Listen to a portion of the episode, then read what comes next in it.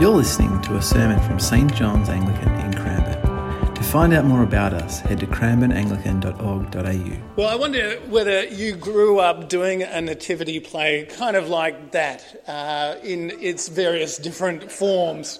Uh, perhaps yours was a little bit more ordered, I don't know.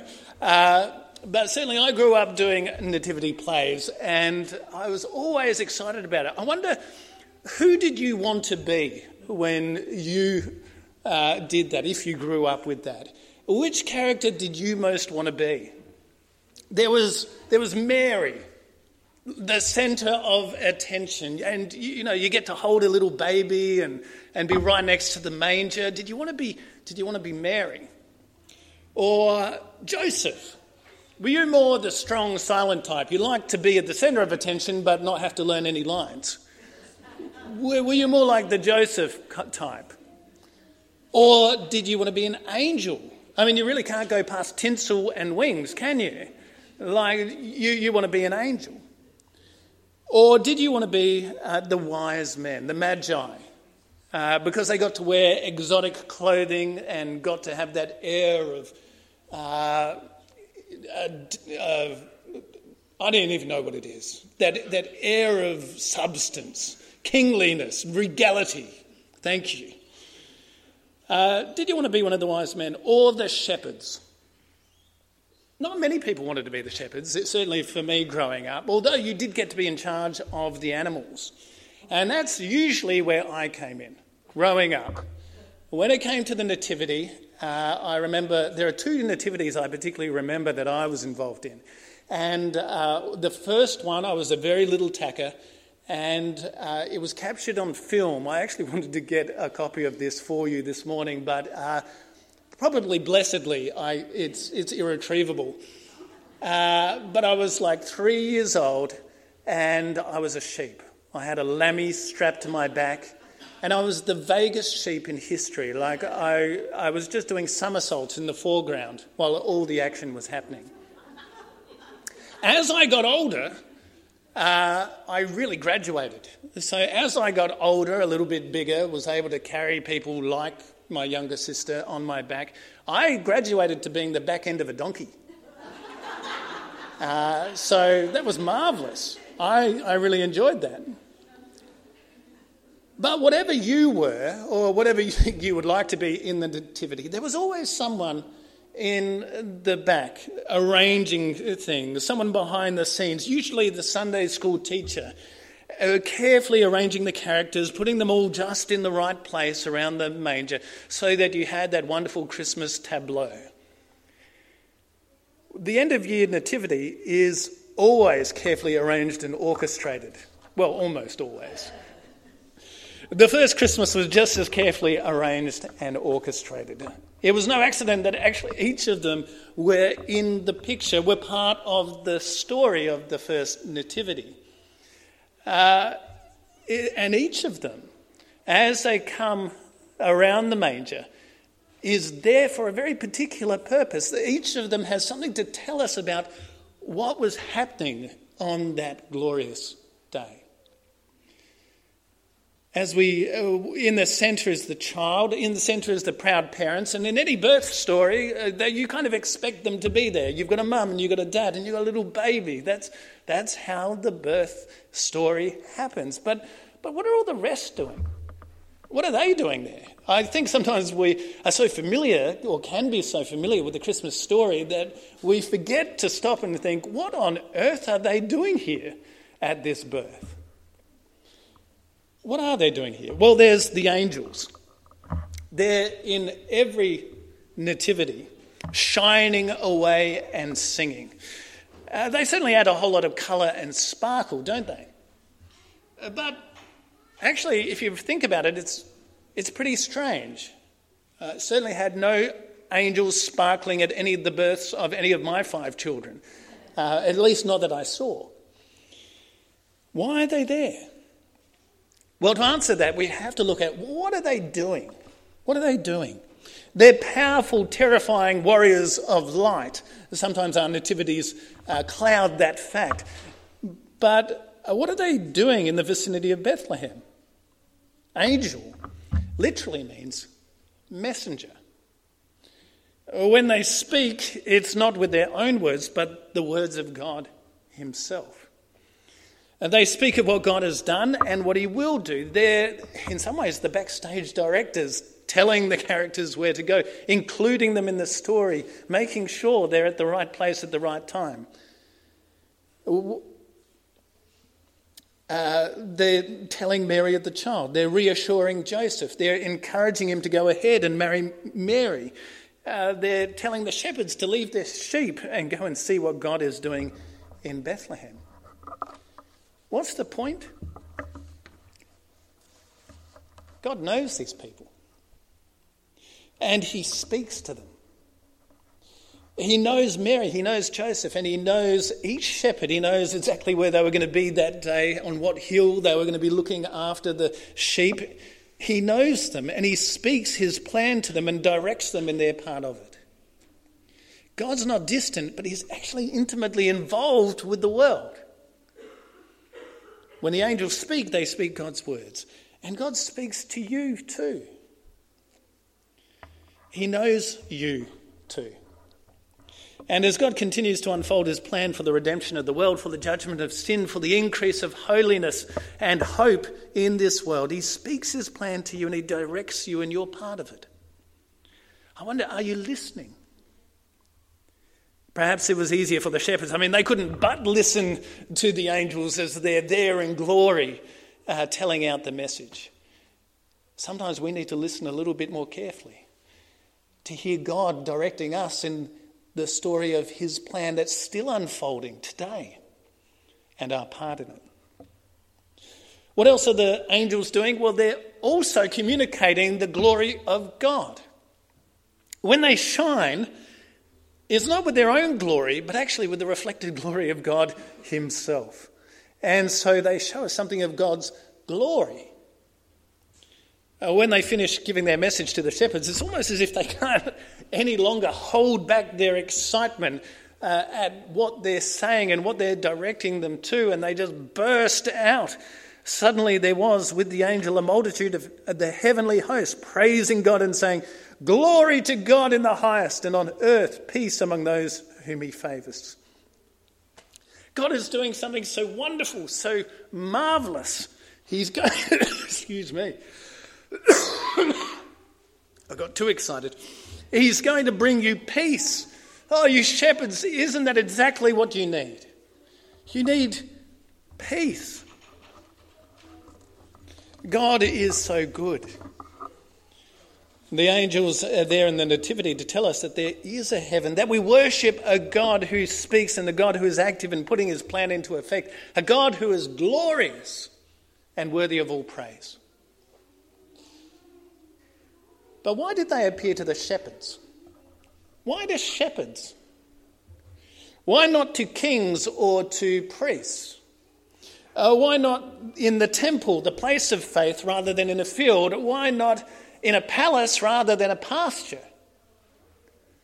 Uh, you know, the shepherds in the nativity scene, they look nice, and it's lovely to have the sheep and everything, but they look nice, but they weren't nice. Uh, they were on the bottom rung of the Palestinian social ladder. Uh, they were considered as bad as tax collectors, and they didn't even have the benefit of being rich for it. Uh, so notoriously bad were shepherds that they weren't even allowed to testify in courts of law. Their word was considered so unsafe.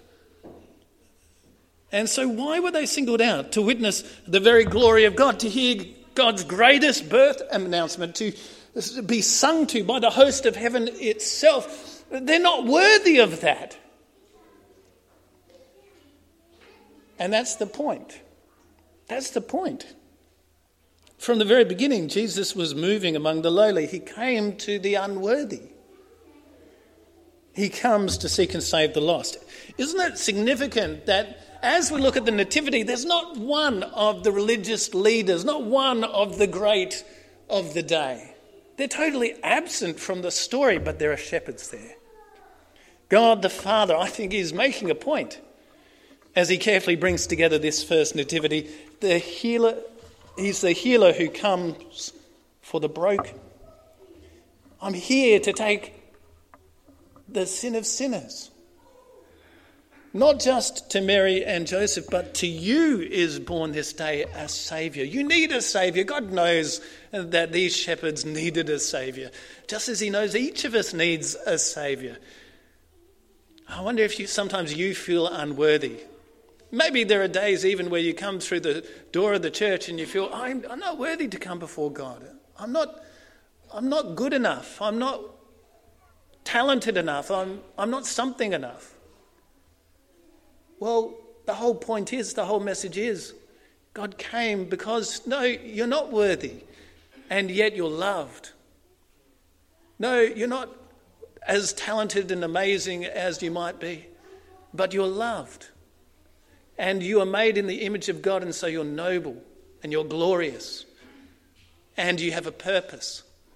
And God has come not because of anything you are, but because He loves you and delights to redeem and strengthen and bless you. The whole point of the shepherds is that you can come, no matter who you are, to meet this child. Well, lastly, uh, who do we have in our nativity? Let's have a look. It's, of course, the Magi. The Magi, the gate crashers. Uh, the Magi, possibly three or maybe more wise people, or possibly kings. They're the gate crashers because, like I said, actually in the Bible, they only turn up about two years later and they're nowhere near the manger. Uh, the Bible actually says they come to the house in which they're living, and he's a little toddler Jesus when they come. But they're there in the Nativity, they're part of the Christmas story, and God certainly brought them along. But why are they there? Why are these strange travellers who come all this way to offer gifts to this foreign toddler? Why, why is that happening? Why does God to go so much trouble? He does go to a lot of trouble to bring them there, doesn't he? He rearranged the heavens, he gave them a guiding light, a star that dances ahead of them, shining out the joy. The king is here. The king is here. Why would God go to such trouble? picking out these people from another land to come and meet his son. They're not even God, part of God's people. What do they have to do with Israel's God? And again, that is the point, isn't it? That's the point. God's plans were always much bigger than the country and people of Israel. In Isaiah 60, God had said, Arise, shine, for your light has come, and the glory of the Lord has risen upon you. Nations shall come to your light, and kings to the brightness of your dawn. The Magi are so carefully placed in the picture to make a point. God is not just for the Jews, indeed, He's not just for the English or the Australian, He's for the East as well as the West. His plan encompasses the world. And so, from the very beginning of this story, God was inviting people to travel across the world to meet His Son. Well, perhaps that's happened for you. And perhaps you travelled across the world to meet his son. Uh, perhaps you're here this morning, you're from another country, and God's brought you here, perhaps even here this morning to meet his son. Or maybe you've always lived here, but you've never really seen yourself as religious. Uh, never really felt like you belonged to God's people, and not sure if you ever really wanted to. But then there's something that's drawn you. It's a light, it's a hope, a curiosity. Uh, perhaps this morning you came, even though you didn't know it, to meet Jesus. Just as God drew those magi all those years ago to a, small and unknown part of the world to meet a child who was going to change the world and change you. I wonder who you wanted to be in the Nativity. I wonder who you are as you gather around the manger this Christmas. God knows us and He speaks His words to us and tells us of His glory and his goodness. God comes to save the unworthy and the lowly, to bring his grace and forgiveness indeed to us all.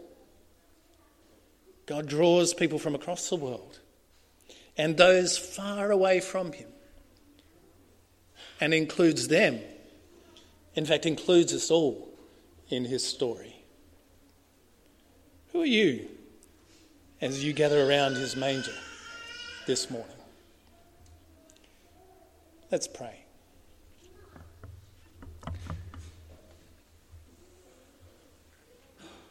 Well, Heavenly Father, for some of us, this is a story we've known all our lives, perhaps for many years. Uh, we've seen the people around the manger. And Father, we uh, pray as we come to celebrate you this Christmas that we might see not just the people around the manger, but what you are saying. To listen to the announcement of the angels, to hear your glory sung as they sing to uh, see your grace and your loving kindness in the people of the shepherds, uh, to see your grace that is for the entire world as we see the Magi. And Father, help us to see ourselves there. Our Lord, you have drawn us, perhaps not by a star and yet by your light, to come and see your Son. Help us to see and hear you and the glorious thing you're doing in this world, even now, because of that day so many years ago. We pray this in Jesus' name. Amen.